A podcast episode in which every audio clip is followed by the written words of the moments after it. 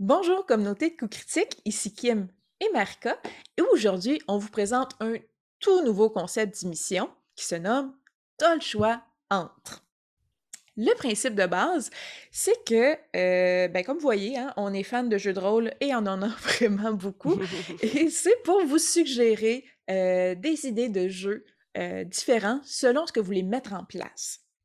Le jeu le plus approprié selon l'idée que vous avez, ce que vous voulez générer. Donc aujourd'hui, euh, en grande préparation de la campagne, la mini-campagne de euh, Marika de Kids on Room, euh, nous allons présenter les différents jeux dans lesquels vous avez le choix, entre lesquels vous avez le choix, oui, pour jouer une école de magie.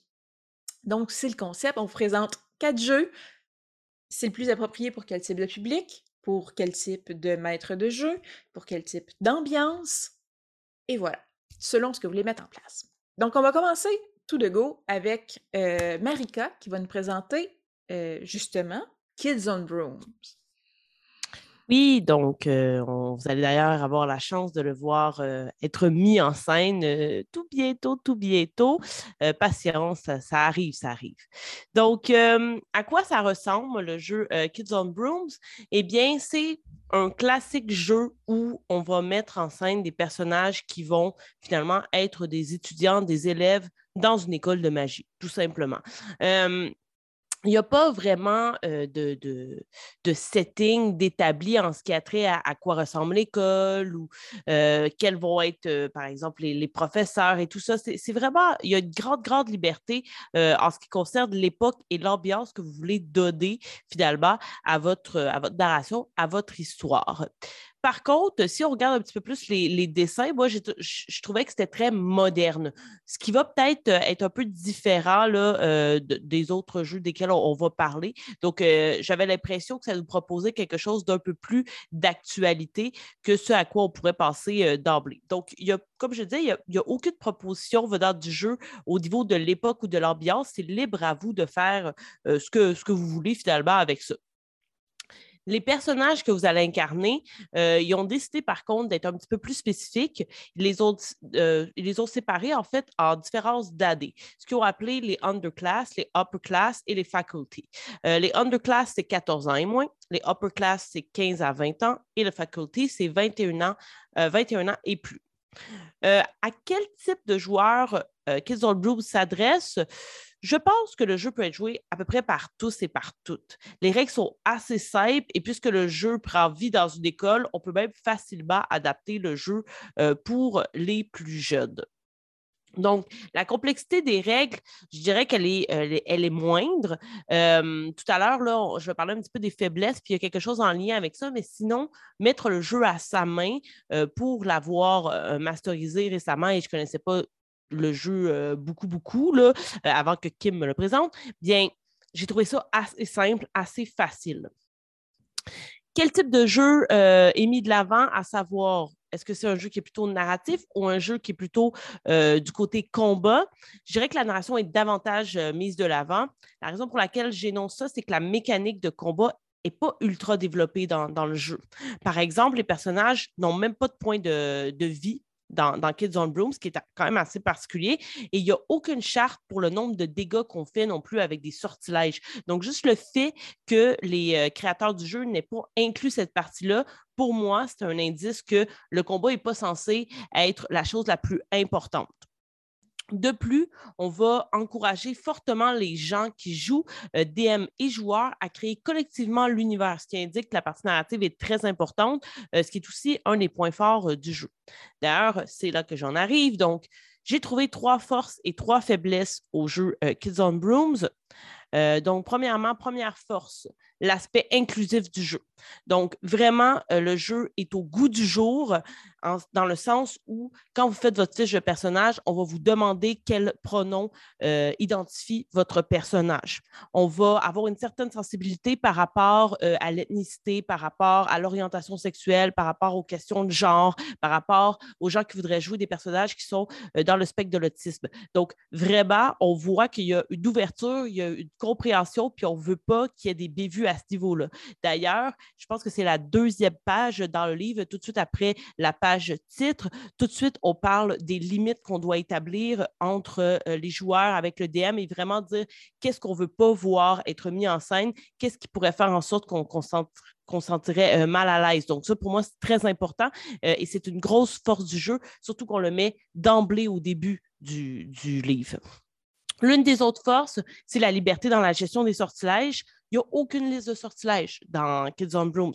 C'est vraiment, tu as une baguette, qu'est-ce que tu veux faire?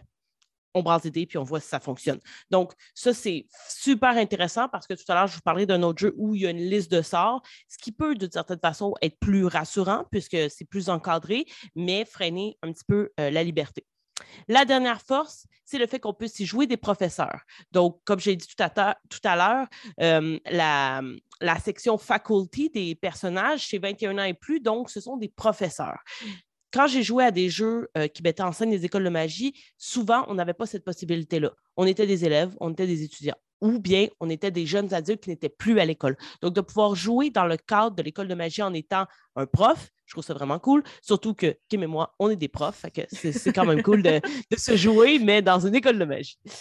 Maintenant, les trois faiblesses justement, la trop grande liberté peut être intimidante pour ceux qui ont besoin d'un cadre précis. Donc, évidemment, moi, je l'ai rapidement mis à ma main parce que j'avais déjà joué dans des jeux de rôle avec des écoles de magie et que je suis une fan euh, inconditionnelle de Harry Potter. Donc, je, baigne là-dedans depuis que je peux lire. Donc, c'est sûr que ça a été peut-être plus facile pour moi de prendre en main cette liberté-là parce que mes références sont multiples. Sauf que pour quelqu'un qui commence, peut-être que ça peut être facilement euh, déstabilisant. Une autre des faiblesses, c'est qu'il est, parfois difficile d'associer les compétences à une action précise. Donc, je m'explique. Dans Kids on Rooms, il y a euh, six euh, habiletés et c'est avec ces six habiletés-là que tu fais à peu près tout. Donc, parfois, c'est dur de dire ah ben, je vais faire cette action-là, à quoi elle correspond au niveau des six habiletés, puisque ben, les actions sont nombreuses et six, c'est assez minime comme chiffre. Donc, j'ai l'impression que certaines des compétences, des habiletés sont parfois un peu vagues. Euh, ben, moi, par moment, j'étais comme ah, OK, je vais aller relire parce que là, je ne suis pas certaine de à quoi ça correspond. Encore là, puisqu'on nous laisse beaucoup, beaucoup de place euh, on laisse beaucoup de place en fait à la liberté c'est pas si grave. on, peut, on peut offrir des choix et dire ben, ça pourrait aller avec la volonté, par exemple, ou ça pourrait aller avec la force brute en fonction de comment tu, interprètes la chose. Et finalement, euh, la dernière faiblesse, euh, ce qui vient souvent avec le, jeu de rôle, avec un, cahier de jeu de rôle, c'est qu'on offre au moins un scénario de départ, ce qui n'est pas du tout le cas avec Kids on Bloom. Donc, encore une fois, je pense que ça correspond à cette certaine liberté-là qu'on veut laisser, mais c'est toujours le fun d'avoir une petite aventure ou au moins une prémisse pour nous dire, mais ben, voici nous ce qu'on ferait avec.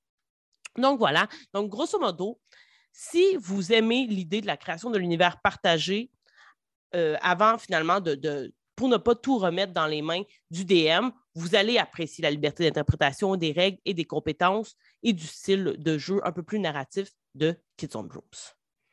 Parfait, merci Marika. Euh, je vais embarquer avec euh, un petit ovni euh, qu'on vous a déjà présenté même à quelques reprises. Donc, Troika, le dernier module officiel qui est sorti, qui se nomme Academy of the Arcane, donc l'Académie des Arcanes. Donc, euh, Troika, à, son, à son habitude, selon la tradition, ne présente pas un scénario écrit, ne présente pas un module en tant que tel, mais c'est une, une longue liste de background possibles. Donc, les personnages dans Troika, on se rappelle, c'est aléatoirement, on pige un peu un background, on ne crée pas une fiche de personnage. Et donc, c'est surtout plusieurs backgrounds, des nouveaux spells aussi à intégrer à nos personnages. Et il y a un chapitre sur comment créer une école de magie. encore là, avec beaucoup de tables aléatoires qui vont de la création du nom de l'école à les éléments présents dans l'école. Donc, c'est énormément de tables aléatoires et finalement des tables aléatoires de rencontres. Donc, qui peuvent créer un peu la base de, des aventures. Donc, c'est à l'image de Troika, c'est très libre, c'est très peu dirigé, encore moins, je dirais, que Kids on Broom. et on est dans une ambiance, ben, c'est pas dicté. on, l'a vu là avec les, les one-shots aussi de, Pierre-Philippe, où on peut aller autant dans des affaires sitcom des années 80 que des, des, trucs un peu plus horrifiques. Donc, il n'y a rien de dirigé. La seule chose qu'on sait quand on joue à Troika, c'est que ça va être bizarre. Donc, ça, ça respecte cette ambiance-là. Faut accepter de se lancer dans le vide et de vivre des, des, euh, euh, des choses qui n'ont aucun sens euh, selon la logique dans le monde dans lequel on vit. Et encore là, tous les, les backgrounds, les, les, ce qui est créé par l'école de magie, il n'y a pas d'époque définie. C'est un peu à l'extérieur du temps même. Il n'y a pas d'âge défini non plus dans les backgrounds. Encore là, c'est beaucoup des personnages avec un âge indéfini. Là. Si on crée une construction d'horloge, euh, c'est pas défini si c'est un ado ou c'est une vieille horloge. Donc, voilà. le, module présente quand même quatre maisons différentes. donc, ça peut se raccrocher un peu quand même. On peut aller s'asseoir sur des concepts qu'on a déjà vus dans la littérature et la cinématographie qu'on connaît tous, là, pour créer notre univers. Mais il y a, comme je répète, aucune ligne directrice. Donc, à quel type de joueur on s'adresse? les règles sont hyper simples. Donc, en fait, n'importe qui pourrait jouer à Troika tellement les règles sont simples et c'est facile à suivre. Par contre, ça prend des joueurs qui aiment l'improvisation. Parce qu'il y a très peu de règles, parce qu'il y a très peu de lignes directrices, parce que les habiletés du personnage, comment utiliser, ses sorts, euh, c'est euh, très peu défini. Euh, puis nos personnages sont pas très, sont pas très forts non plus en partant. Là. il faut être original, il faut sortir des sentiers battus, puis il faut vraiment plonger à plein pied là, dans cet univers-là vraiment euh, disjoncté. Euh, donc, ça prend des joueurs qui veulent embarquer là-dedans, qui sont prêts à ne pas avoir de limites, qui sont prêts à ne pas avoir de ligne directrice. Ce qui n'est pas le cas de tous les nouveaux joueurs. Il y en a que c'est ça que ça prend pour embarquer dans le jeu de rôle. Il y en a que c'est que c'est ça qui va, que ça va rebuter. Donc, euh, pas tant le niveau débutant ou expérimenté que être à l'aise avec l'improvisation, c'est autant joueur que DM, c'est à ce type de personnes-là qu'on s'adresse avec cette proposition-là. Donc, on est dans un jeu aussi qui va être quand même très narratif, parce qu'on est beaucoup dans l'improvisation, mais le combat est quand même expliqué et dirigé dans Troika. le système de combat un peu spécial qu'on a déjà parlé là, dans, dans des critiques, où l'ordre dans lequel on va est totalement aléatoire on peut jouer deux fois, puis quelqu'un ne peut avoir aucun tour, aucun tour dans son combat. donc, il y a des combats, il y a des sorts qui servent à se battre, qui sont définis. On a, c'est pas comme Kids on Room où on fait n'importe quoi non plus. Là, il y a vraiment des sorts prédéfinis. Mais ça vise surtout l'originalité. Encore là, le narratif et combat, les deux sont présents, mais c'est de regarder ce qu'on peut faire avec notre feuille et ne pas se baser là-dessus et extrapoler, puis essayer d'être original avec ça. Donc, ses forces et faiblesses, mon expression préférée, c'est on a les défauts de ses qualités, les qualités de ses défauts, là, donc c'est vraiment le cas avec Troika. Dans les défauts, c'est que c'est pas grand public. C'est niché comme jeu, ça va s'adresser à des gens euh, qui veulent vivre euh, une, quelque chose qui, moi j'appelle ça un trip de LSD, donc qui est vraiment euh, avec des, personnages qui viennent de tout azimut. On a vu autant une motte de mousse parlante qu'une crevette cowboy. Donc, c'est pas grand public, c'est pas tout le monde qui est à l'aise dans un univers comme ça. C'est niché, c'est spécial, c'est flou.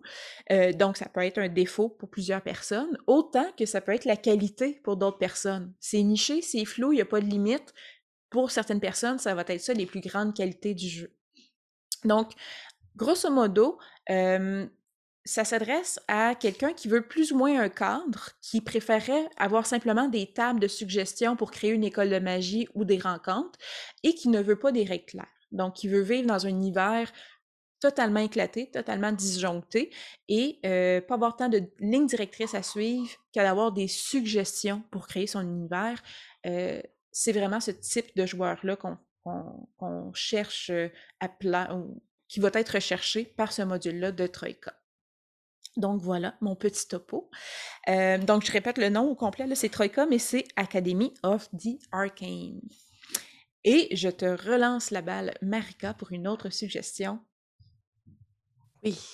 Donc, le Wizarding World RPG. Donc, peut-être que ce jeu-là ne vous dit rien parce que ben, c'est un jeu qui n'a pas été commercialisé. En fait, ce sont trois de mes amis, euh, pour euh, ne pas les euh, nommer, donc François Tousignan, Émilie Nantel et Bobby Lacroix, qui ont finalement décidé de créer un jeu de rôle basé sur l'univers de Harry Potter.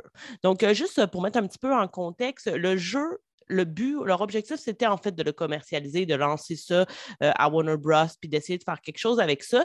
Euh, par la suite, il y a eu le tumulte entourant tout ce que J.K. Rowling a dit euh, sur les réseaux sociaux, entre autres, et qui était quand même assez blessant pour déjà la communauté trans. et eh bien, sensibles comme sont mes amis, ont décidé que non, on ne fera pas plus d'argent à J.K. Rowling, cette personne assez horrible. Euh, donc, ils ont décidé en fait de euh, rendre le jeu disponible euh, sur les internets. Vous pouvez le trouver, il y a un Discord au nom Wizarding World RPG. et en fait, ce qu'on vous demande, plutôt que de, juste prendre le jeu gratuitement, c'est de, oui, télécharger le jeu et l'utiliser comme vous le voulez à bon mais d'aussi peut-être donner un petit don à un des organismes LGBTQ de plus que vous connaissez pour justement encourager plutôt la communauté plutôt que J.K. Rowling et ses propos horribles. Donc euh, voilà, je voulais juste mettre ça en contexte. Donc, euh, euh, Wizarding World RPG, c'est un jeu de rôle, comme je le disais, qui est carrément basé sur l'univers d'Harry Potter. Quand même un, gros, gros document. Il y a une bonne centaine de pages, donc les amis ont travaillé fort. et finalement, s'il n'y a pas non plus vraiment d'époque ou d'ambiance qui est proposée, c'est sûr qu'on euh, passe de base à un jeu qui sert bien dans Poudlard. Et comme les références sont très, très nombreux, on peut facilement baser l'époque et l'ambiance sur l'univers fictif qu'on connaît. donc, pour la première campagne dans laquelle j'ai été joueuse, c'était ça. On était, je pense, dix ans peut-être après euh, les événements euh, d'Harry Potter, le carrément. Donc, c'était assez facile. On retrouvait des personnages, des, NPC qui ont existé dans la série. il y avait Hagrid, il y avait Madame McGonagall et tout ça.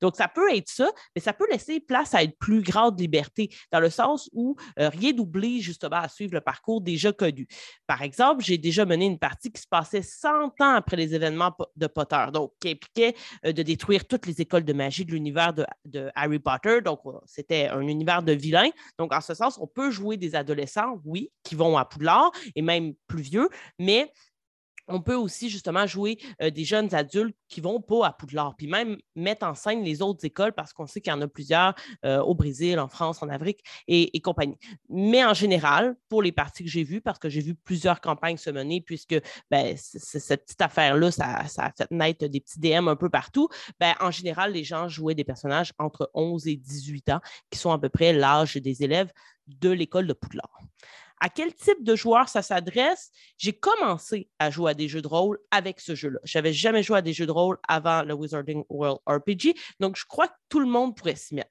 Cependant, comme je le disais tout à l'heure, il y a énormément de règles. Et je conseille dans le groupe d'avoir un joueur ou un DM plus expérimenté pour pas trop donner le vertige aux autres parce que ça peut être quand même assez difficile à se mettre sous la main euh, pour un DM qui n'est pas expérimenté puisqu'il y a beaucoup, beaucoup de lectures à faire et beaucoup de facteurs à prendre en considération. Et c'est ça, ça peut, être, ça peut donner le vertige à des joueurs en voyant toutes les règles qu'ils devront appliquer. Euh, quel type de jeu est mis de l'avant? Ben là, ici, on a vraiment un beau mélange du narratif et du combat. Donc, contrairement à Kids on Brooms, la mécanique du combat de Wizarding World RPG est très bien développée. Elle est super bien euh, détaillée également. Donc, euh, tout ce qui implique les distances pour les sortilèges, tout ce qui implique justement qu'est-ce que chaque sortilège fait, puisqu'on a réutilisé les sortilèges qui existaient déjà. On avait aussi créé une liste de sortilèges inventés, évidemment, mais on repartait avec des sortilèges qu'on connaît, Petrificus totalus et ainsi de suite. Donc, euh, avec les caractéristiques, avec les dommages qu'on faisait, on avait des actions défensives, des actions offensives. Donc, c'est vraiment super bien détaillé. Euh, donc, c'est aussi une des difficultés parce qu'il faut savoir tout ça. Et il y a une liste avec tout exactement euh, ce que ça fait, les dégâts, qu'est-ce que l'autre doit lancer, tout ça, mais il faut quand même s'approprier ça. Donc, au niveau du combat, c'est un peu plus, un peu plus chargé. En fait, c'est beaucoup plus chargé que Kids on Brooms. Pour ce qui est de la narrative, ben là, dites-vous, vous êtes dans Poudlard. Fait que pas mal tout est possible au niveau de, la narration, dépendamment du DM que vous avez.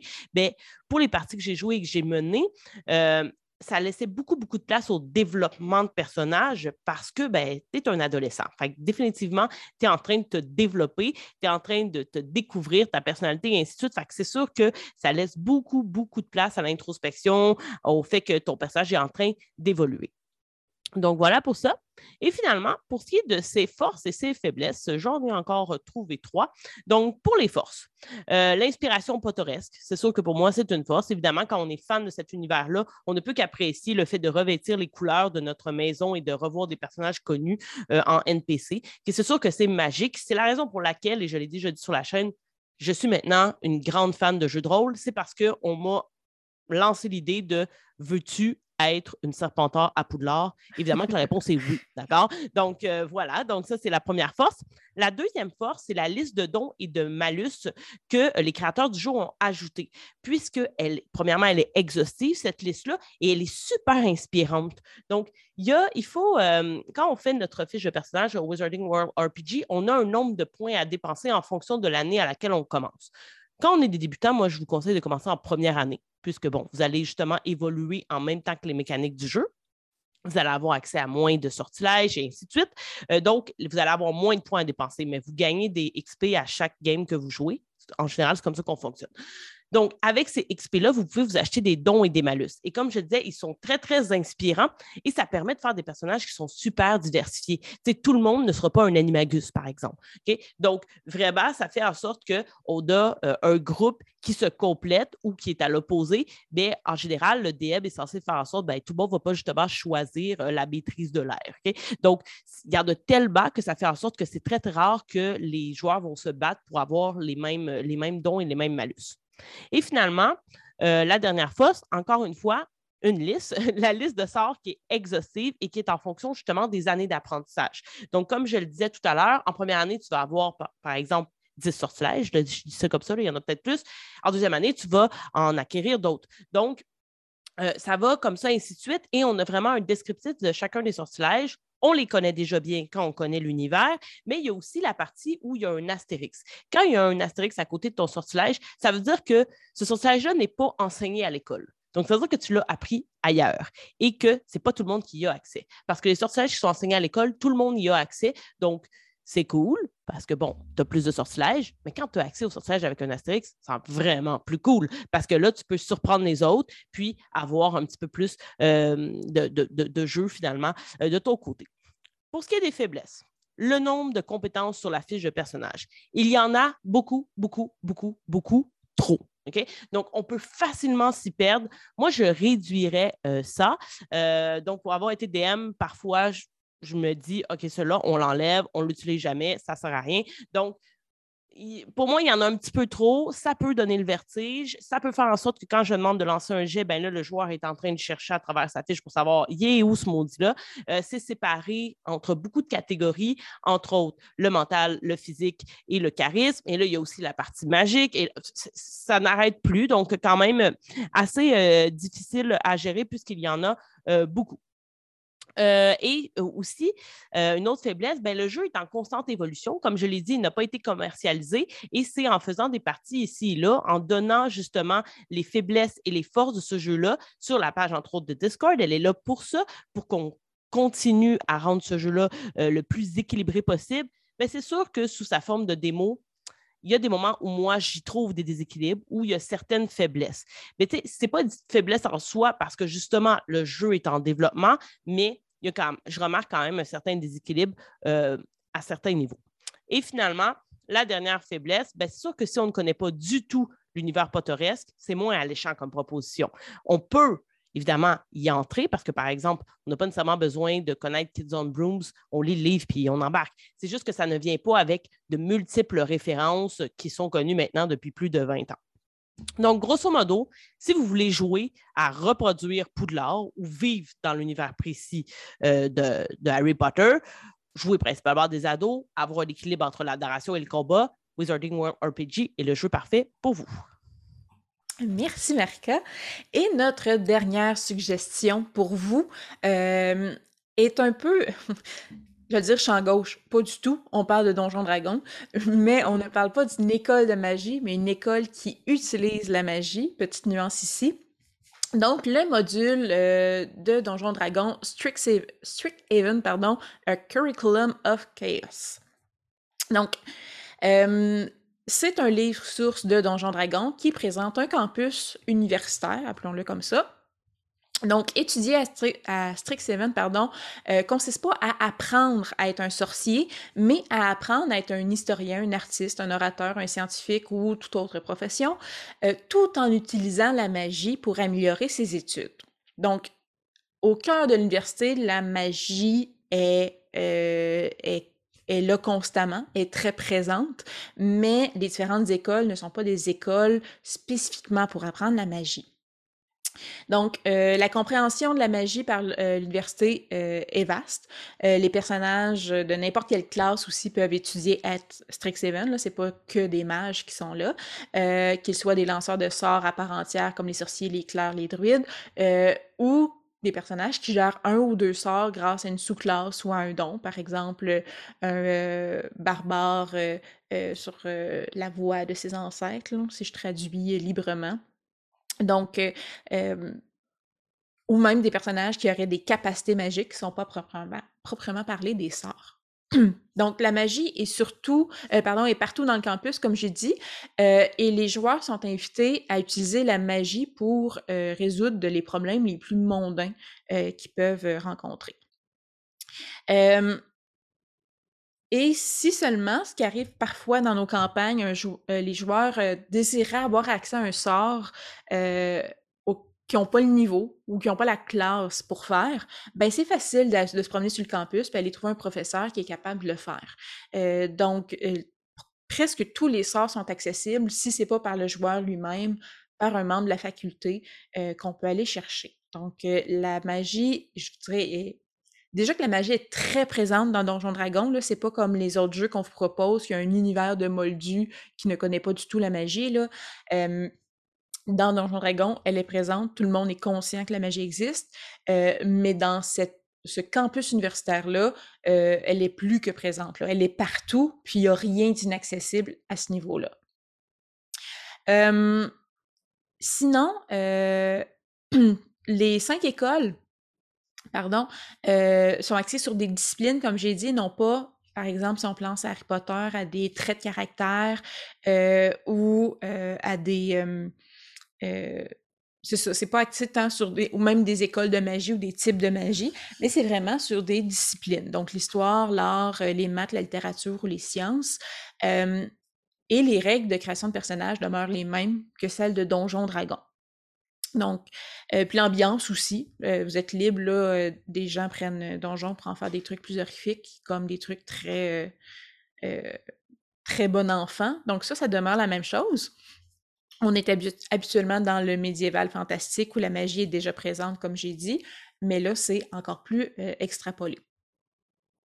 donc l'école aussi recoupe tous les mondes, les univers présentés dans Donjon Dragon. Donc, on peut avoir autant euh, des personnages ou des personnages non-joueurs qui viennent euh, du Feywild, euh, du plan astral ou de Forgotten Realms. Mon Dieu, mon anglais fait dur à matin.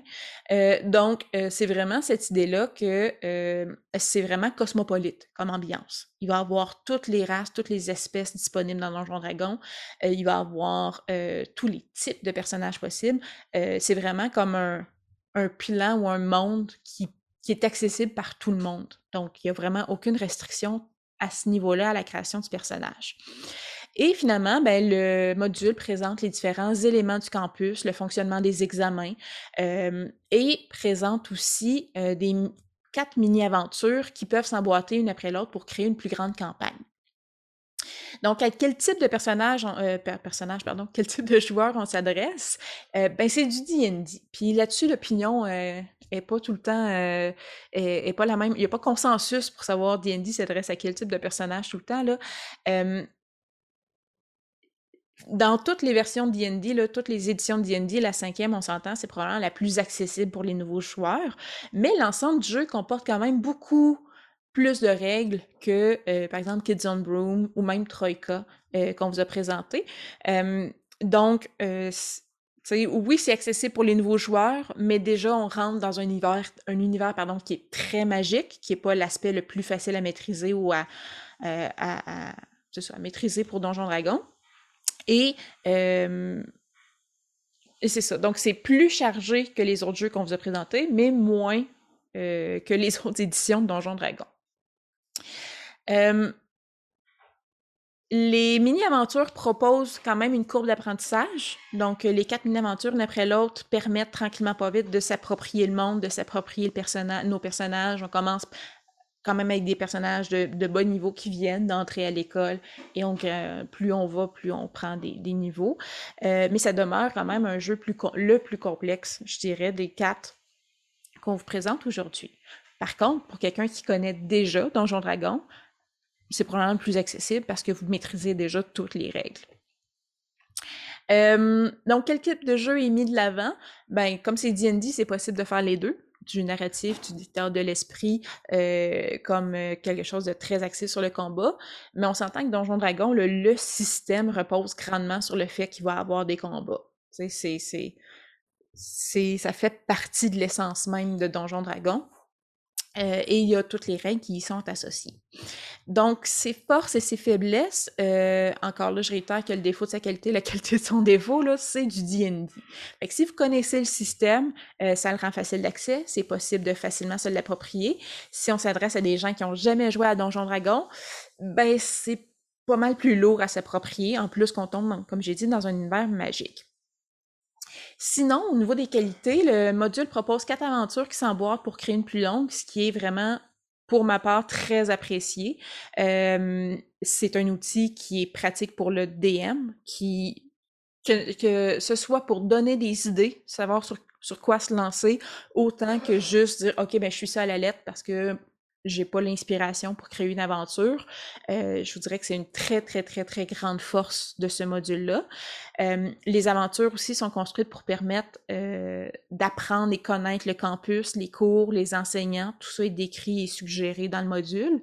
et le campus est bien réfléchi et le, le fonctionnement des cours, des examens aussi. Donc, il y a un plan du campus, puis c'est vraiment le, le, le l'esprit je suis à l'école est totalement présent. Si on part faire une quête, puis on part sauver euh, la tavernière euh, euh, du bord du campus, ben on a quand même un examen à faire. Donc, tout ce qui est études, examen est imbriqué dans le système. les écoles participent d'intérêt aussi, c'est une approche intéressante une de mes grandes critiques, pour ceux qui en ont déjà parlé de, du monde d'Harry Potter, c'est euh, séparer les élèves euh, par, euh, par tempérament ou par qualité et défaut, là, ce que je trouve entièrement antipédagogique, mais ça fait aussi une école euh, présentée dans les ouvrages très stéréotypée comme méchante. Euh, alors mmh que là, ben, euh, c'est vraiment par euh, intérêt, euh, pourrait dire, académique. Donc, on, on, va avoir une école justement plus d'historiens, on va avoir une école plus artistique, mais on va avoir n'importe quel type de personnage qui s'y trouve, n'importe quel type de tempérament, euh, ce qui ressemble beaucoup plus à une véritable université en fait. Là. Donc, euh, euh, c'est aussi possible de prendre des cours dans plusieurs facultés différentes, mais à la fin, il faut, comme à la vraie université, il faut majorer dans une faculté précise. donc, cet aspect-là, je le trouve quand même intéressant. Je là, on parle quand même de Donjon Dragon, je vais dire, je le trouve quand même plus réaliste. Donc, on s'entend dans le terme de réaliste, qu'est-ce que, qu'est-ce que, qu'est-ce que je veux dire par là? là? en termes de défauts, ben, c'est, euh, c'est Donjon Dragon, fait que la magie est déjà extrêmement présente dans l'univers, là, on s'entend, c'est du fantasy, là. Et elle est connue. C'est pas surprenant pour euh, aucun personnage là, quand un événement magique arrive. Donc, je trouve que ça enlève un peu l'effet d'émerveillement lié à une école de magie. On joue à Kids on Broom, on joue à Wizarding World, on est comme, wow, tu sais, on, est, on est spécial, on, on est dans un univers où tout est enchanteur, où euh, il y a de l'émerveillement à chaque, euh, à chaque détour. Dans Donjon Dragons, c'est pas de l'émerveillement, tout le monde est au courant de la magie, c'est juste mis de l'avant dans ce module-là.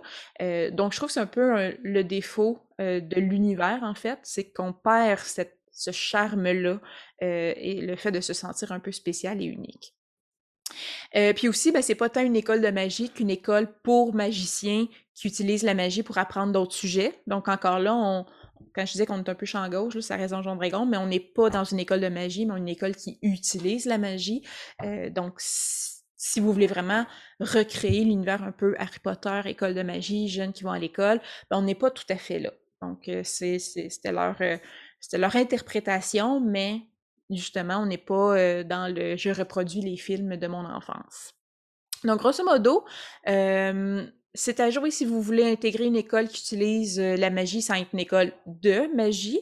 si vous aimez le système de Donjon Dragon 5e édition, puis que vous visez particulièrement l'action, c'est le module, je pourrais dire, qui est fait pour vous. Donc, voilà, quatre suggestions. Kids on Room, très narratif, une grande liberté, création partagée, puis une, sensibilité, une sensibilité pardon, aussi dans la mise en place du jeu. Euh, Troika, totalement éclaté, euh, faite pour des gens qui veulent vivre vraiment une expérience euh, très peu de direction, très peu dirigée, surtout des suggestions dans un monde, comme je dis, qui est un trip, un trip d'acide, là, où des, crevettes côtoient des mousses qui côtoient des chevaliers.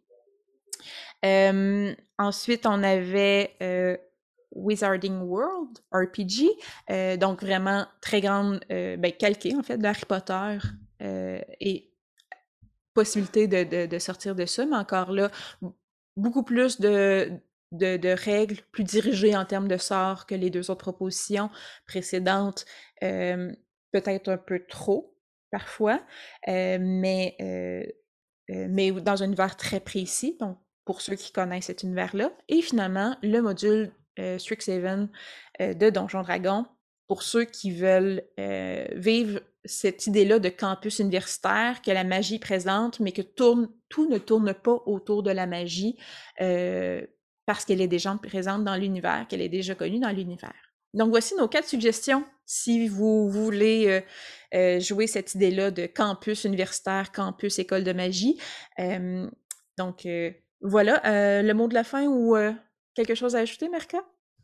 Oui, ben si vous aussi, vous connaissez d'autres jeux de rôle dans lesquels on peut jouer dans une école de magie, n'hésitez pas à nous les écrire en commentaire. Je pense que Kim et moi, on est toujours très, très euh, ouvertes à tenter euh, ces jeux-là qui nous intéressent beaucoup. Si vous avez joué à un des jeux euh, qu'on a présentés aussi, dites-nous quelles sont les forces et les faiblesses que vous avez trouvées au jeu, comment vous avez vécu ces expériences. Ça, ça va, faire, ça va nous faire plaisir de vous lire. Donc voilà. Oui, puis euh, si je peux me permettre, si vous êtes curieux de voir comment fonctionne Kids on Broom avant de vous lancer là-dedans, suivez notre mini-campagne. Et si vous êtes curieux de voir euh, Wizarding World RPG, Merca aussi euh, masteriser une campagne, si je ne me trompe pas, pour On start tout ça. Mm-hmm. Donc, c'est-tu un one-shot? Je pense que oui. C'est un one-shot qui s'est fait en, deux shots, fidèle à moi-même. C'est bon. Fait que voilà. sur ce, on se dit à la prochaine fois. Bye! Bye tout le monde!